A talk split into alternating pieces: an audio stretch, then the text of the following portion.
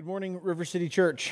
Um, before we get into the message this morning, I have a couple of uh, some personal and maybe pastoral reflections uh, over the last week or so that I, I'd like to share with you.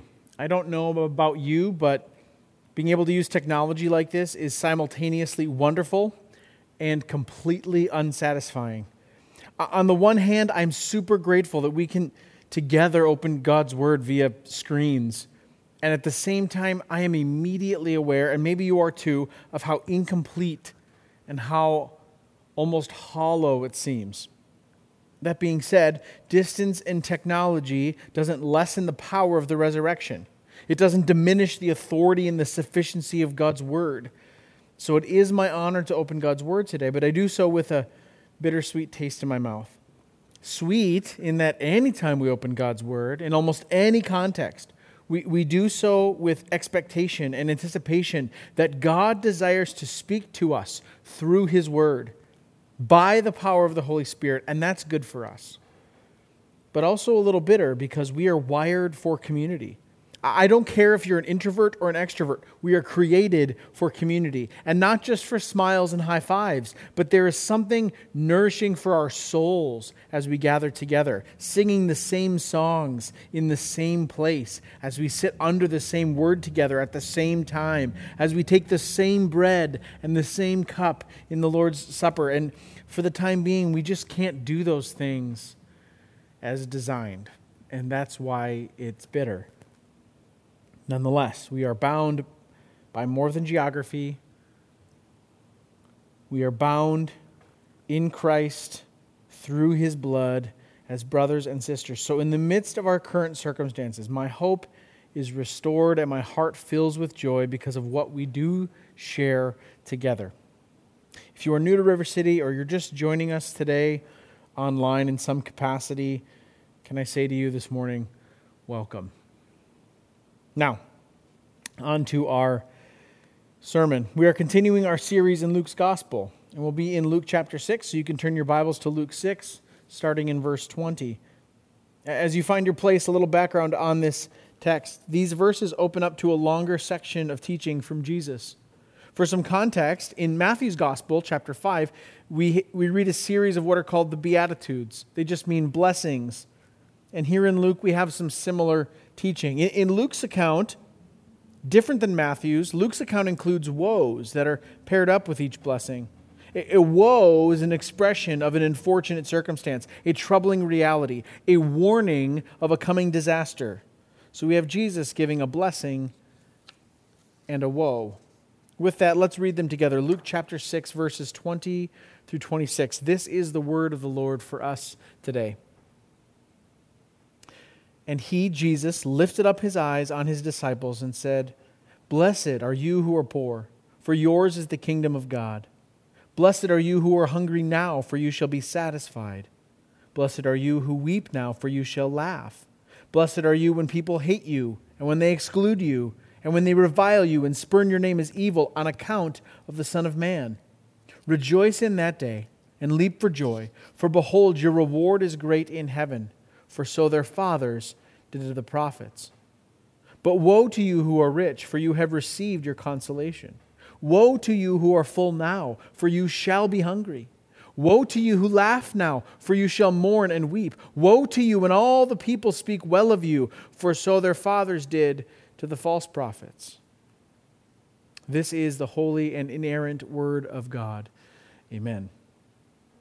Now, in this passage, Jesus is reframing for his disciples, the lens through which they should view their world and their circumstances. I count it as a kindness of God's providence that we're working through this passage in this season.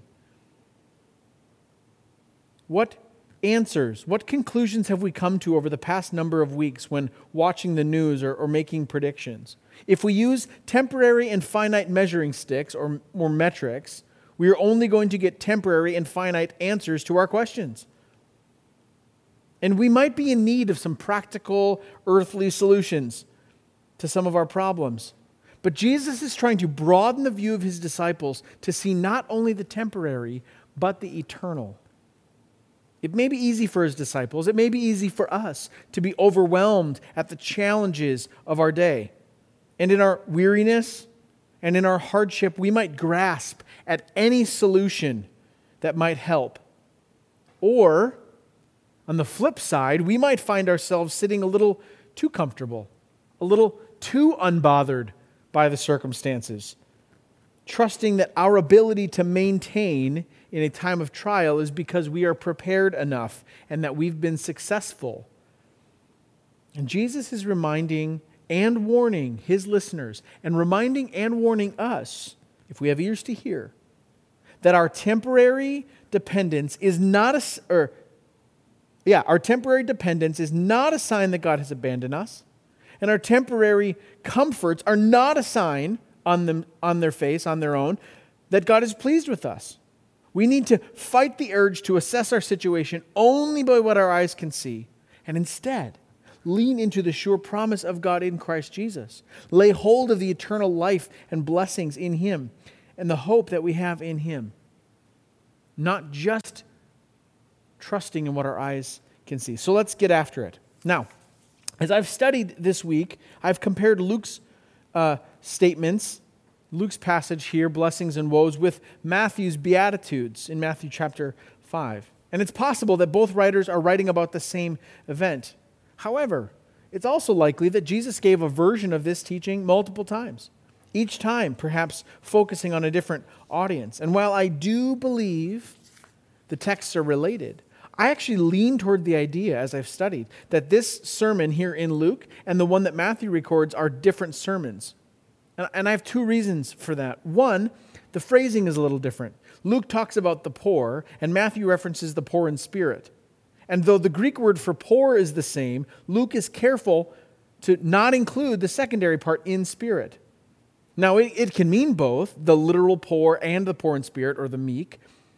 But, but Luke seems to be very intentional so far in his writings about which words he uses and what he includes in his gospel account. So the fact that the phrasing is different is a clue that maybe the message as it comes at a different time.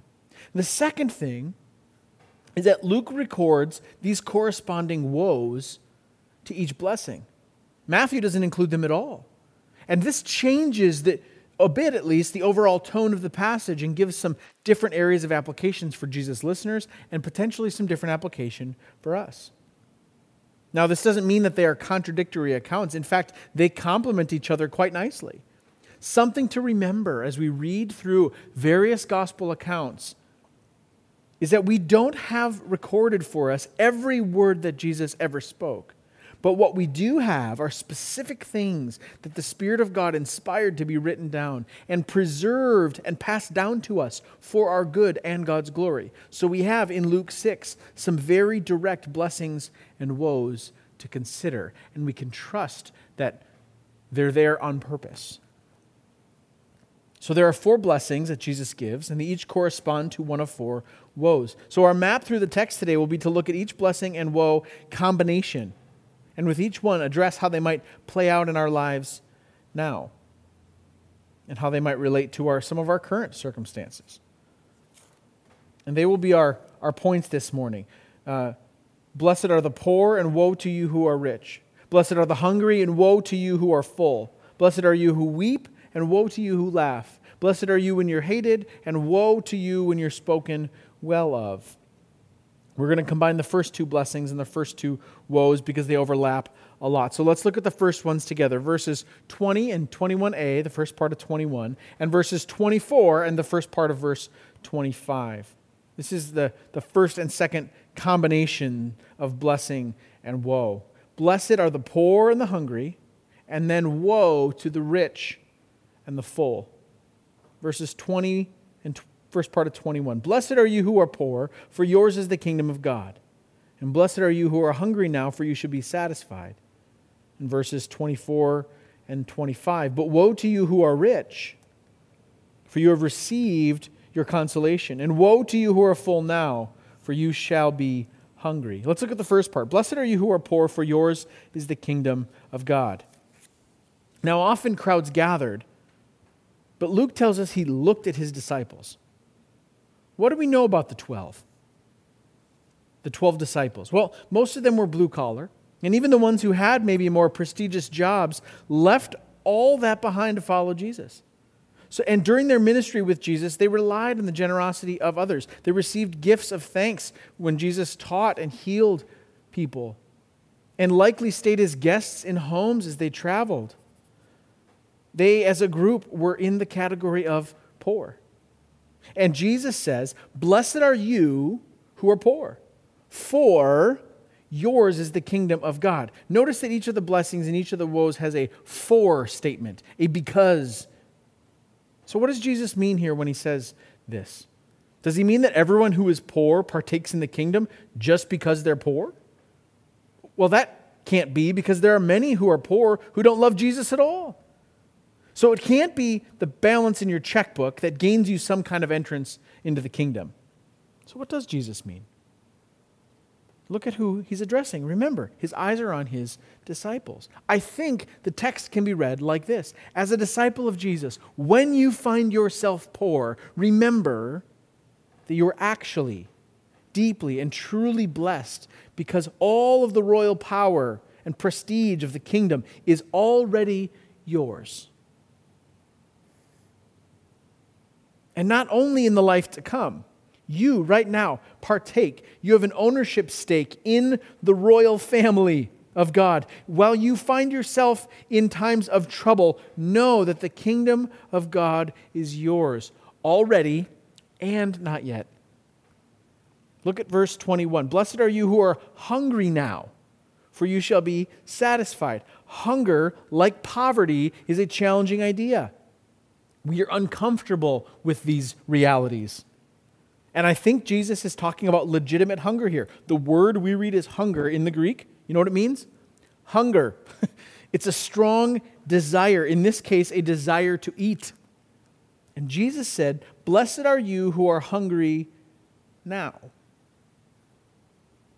I think we can say it this way Blessed are you, disciples, when you find yourselves hungry, for you shall be satisfied.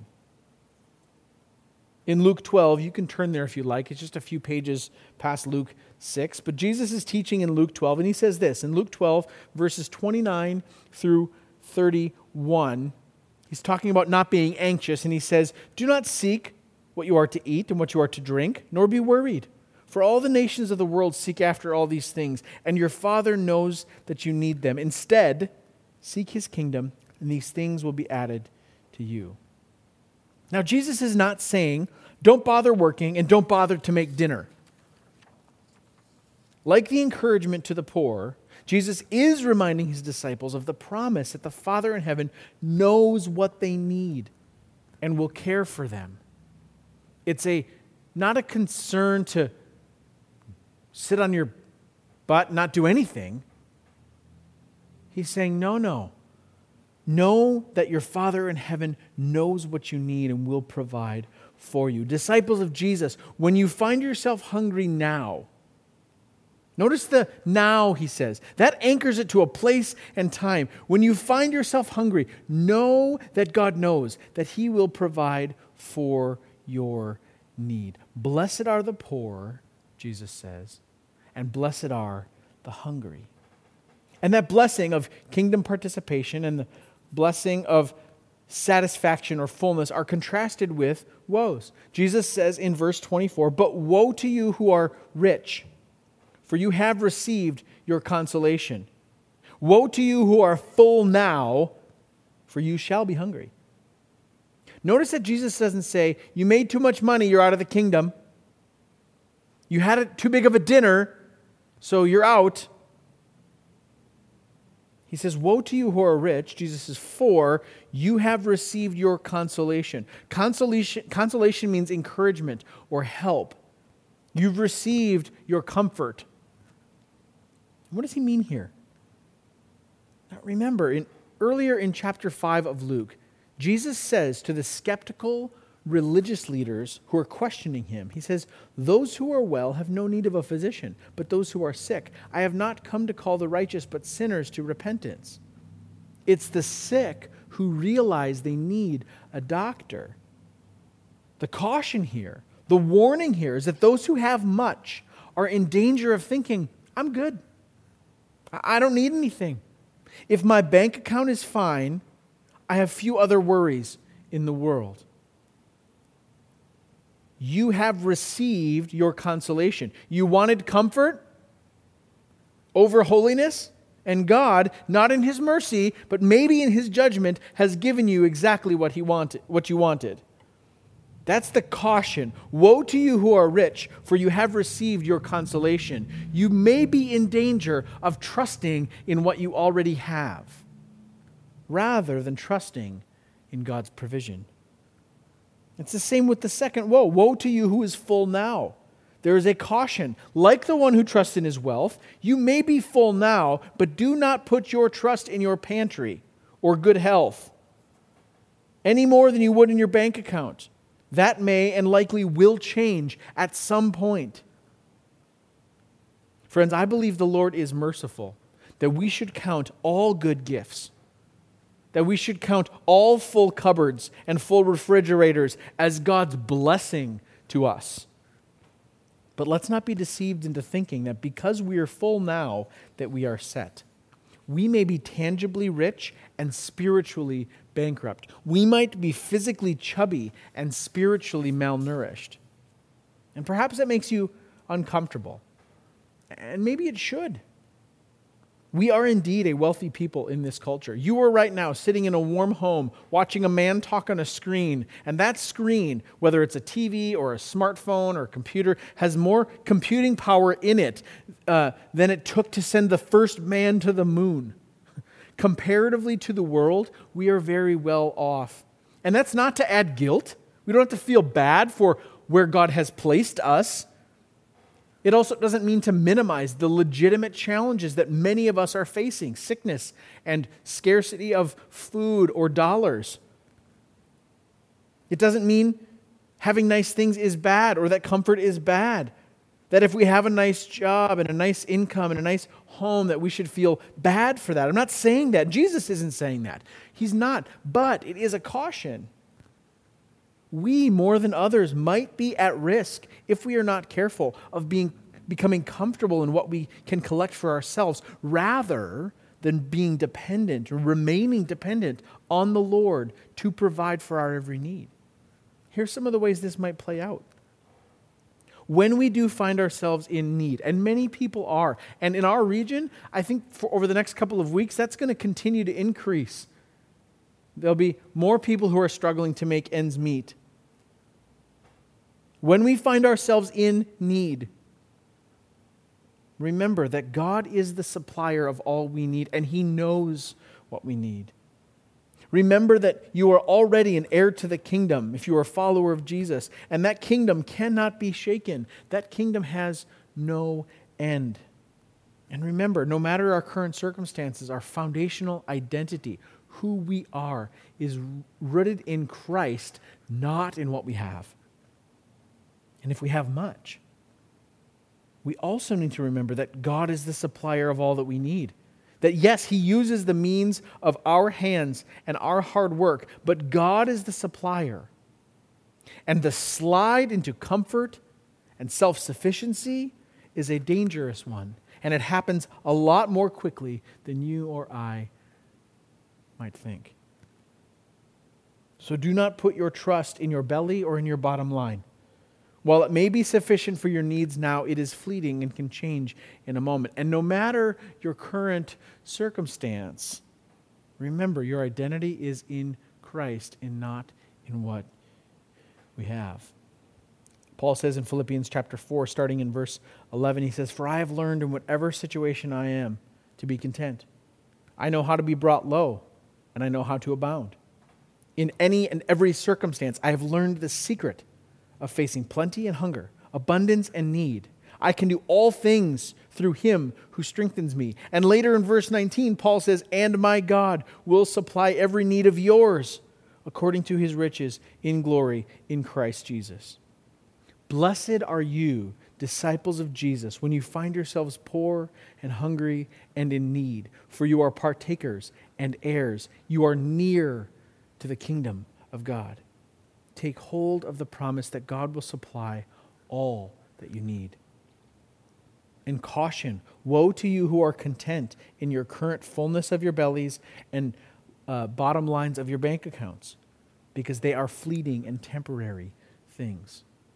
Let's look at the next ones. The third combination Blessed are you who weep, and woe to you who laugh. This one is tricky. Blessed are you who weep now. There's that anchor to time and place. For you shall, there's a future promise, you shall laugh. And woe to you who laugh now, for you shall mourn and weep. Now, I think Jesus is putting forward a, a principle of godly grief and godly grieving. Death and pain and sin are things that we should weep over. And I think we are often terrible at lamenting. Lament is the outward expression of grief and sorrow. And I think it has something to do with our Western sensibilities, products of the age of enlightenment. We, we either express outrage at the wrong things or we stuff down our griefs and pretend as though they don't exist. And I think that's part of what Jesus is getting at here. Blessed are you who see the world as it is. You weep over the reality that sin is bad, that sin has broken things, that sin has brought sickness and death and fear and shame. And woe to you who pretend like nothing is wrong, who paint on a fake smile. See, I don't think that weeping and laughing are necessarily an either or. I think it's a both and, but from the right perspective. Let's be clear. I don't think laughing is bad. Proverbs 17 22 says, A joyful heart is good medicine. It's good to laugh. In this time of social distancing, memes are our friends. So it's not an either or, it's a both and in the right perspective. Jesus isn't talking about joy in general or, or telling jokes. He's talking about our ability as believers to see the world as God sees it, to grieve over the things that grieve the heart of God, and to rejoice in the things that delight the heart of God.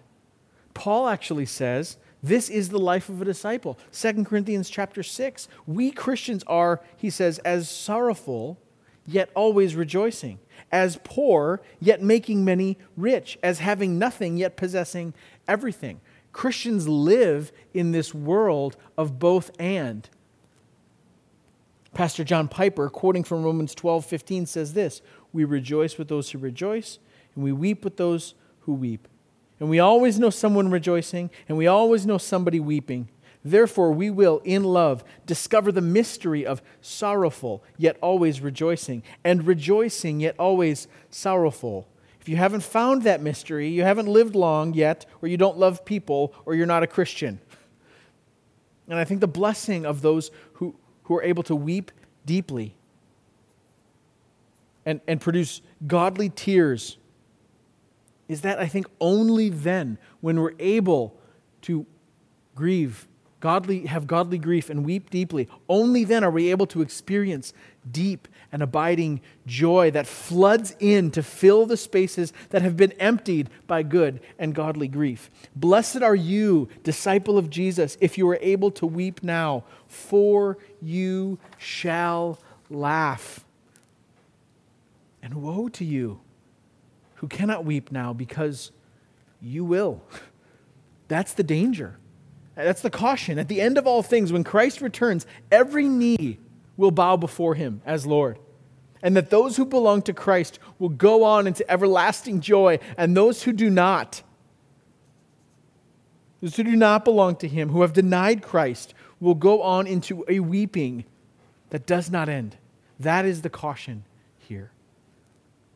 And before we get to this last one, there's a gospel promise hidden in Psalm 126 that I uh, stood out to me this week.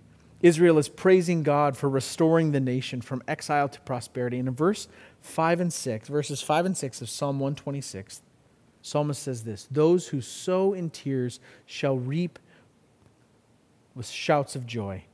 He who goes out weeping, bearing the seed for sowing, shall come home with shouts of joy, bringing his sheaves with him his, his harvest will come with joy.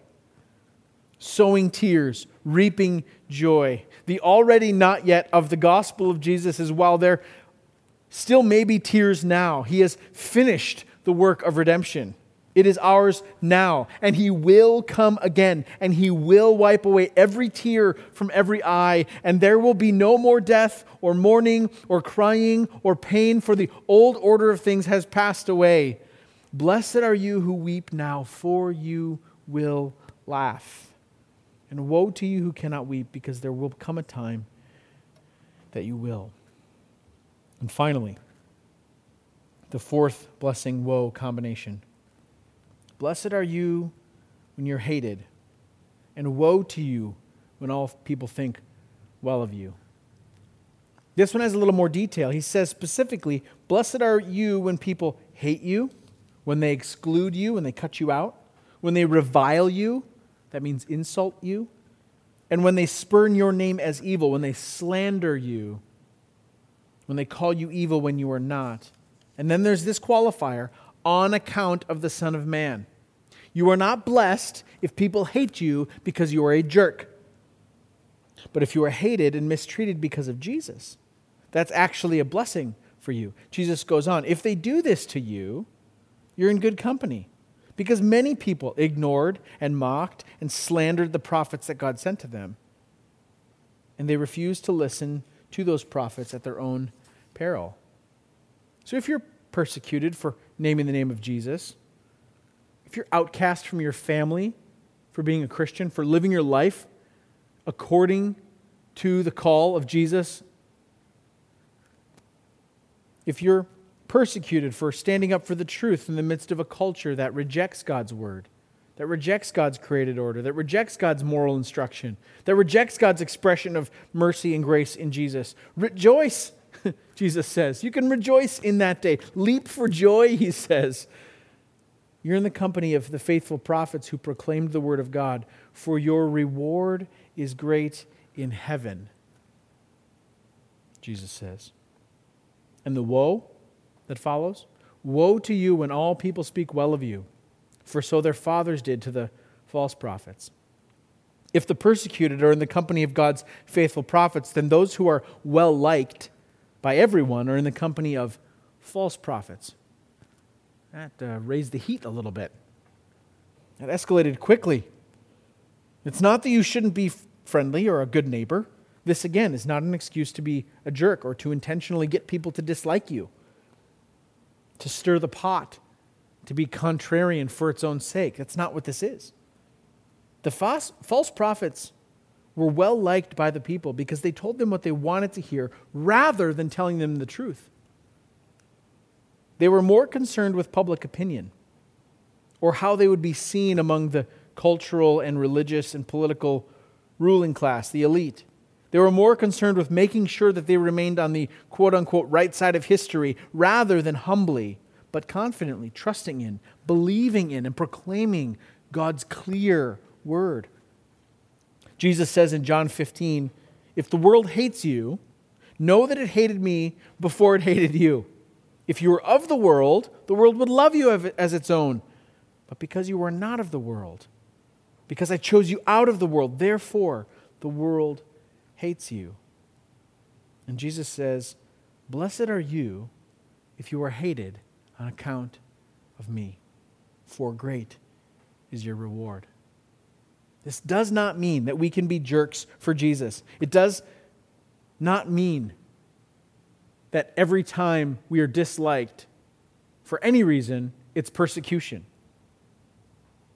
But it does mean that we are called to be willing to take the hit for holding firm to the trustworthy word of God as taught.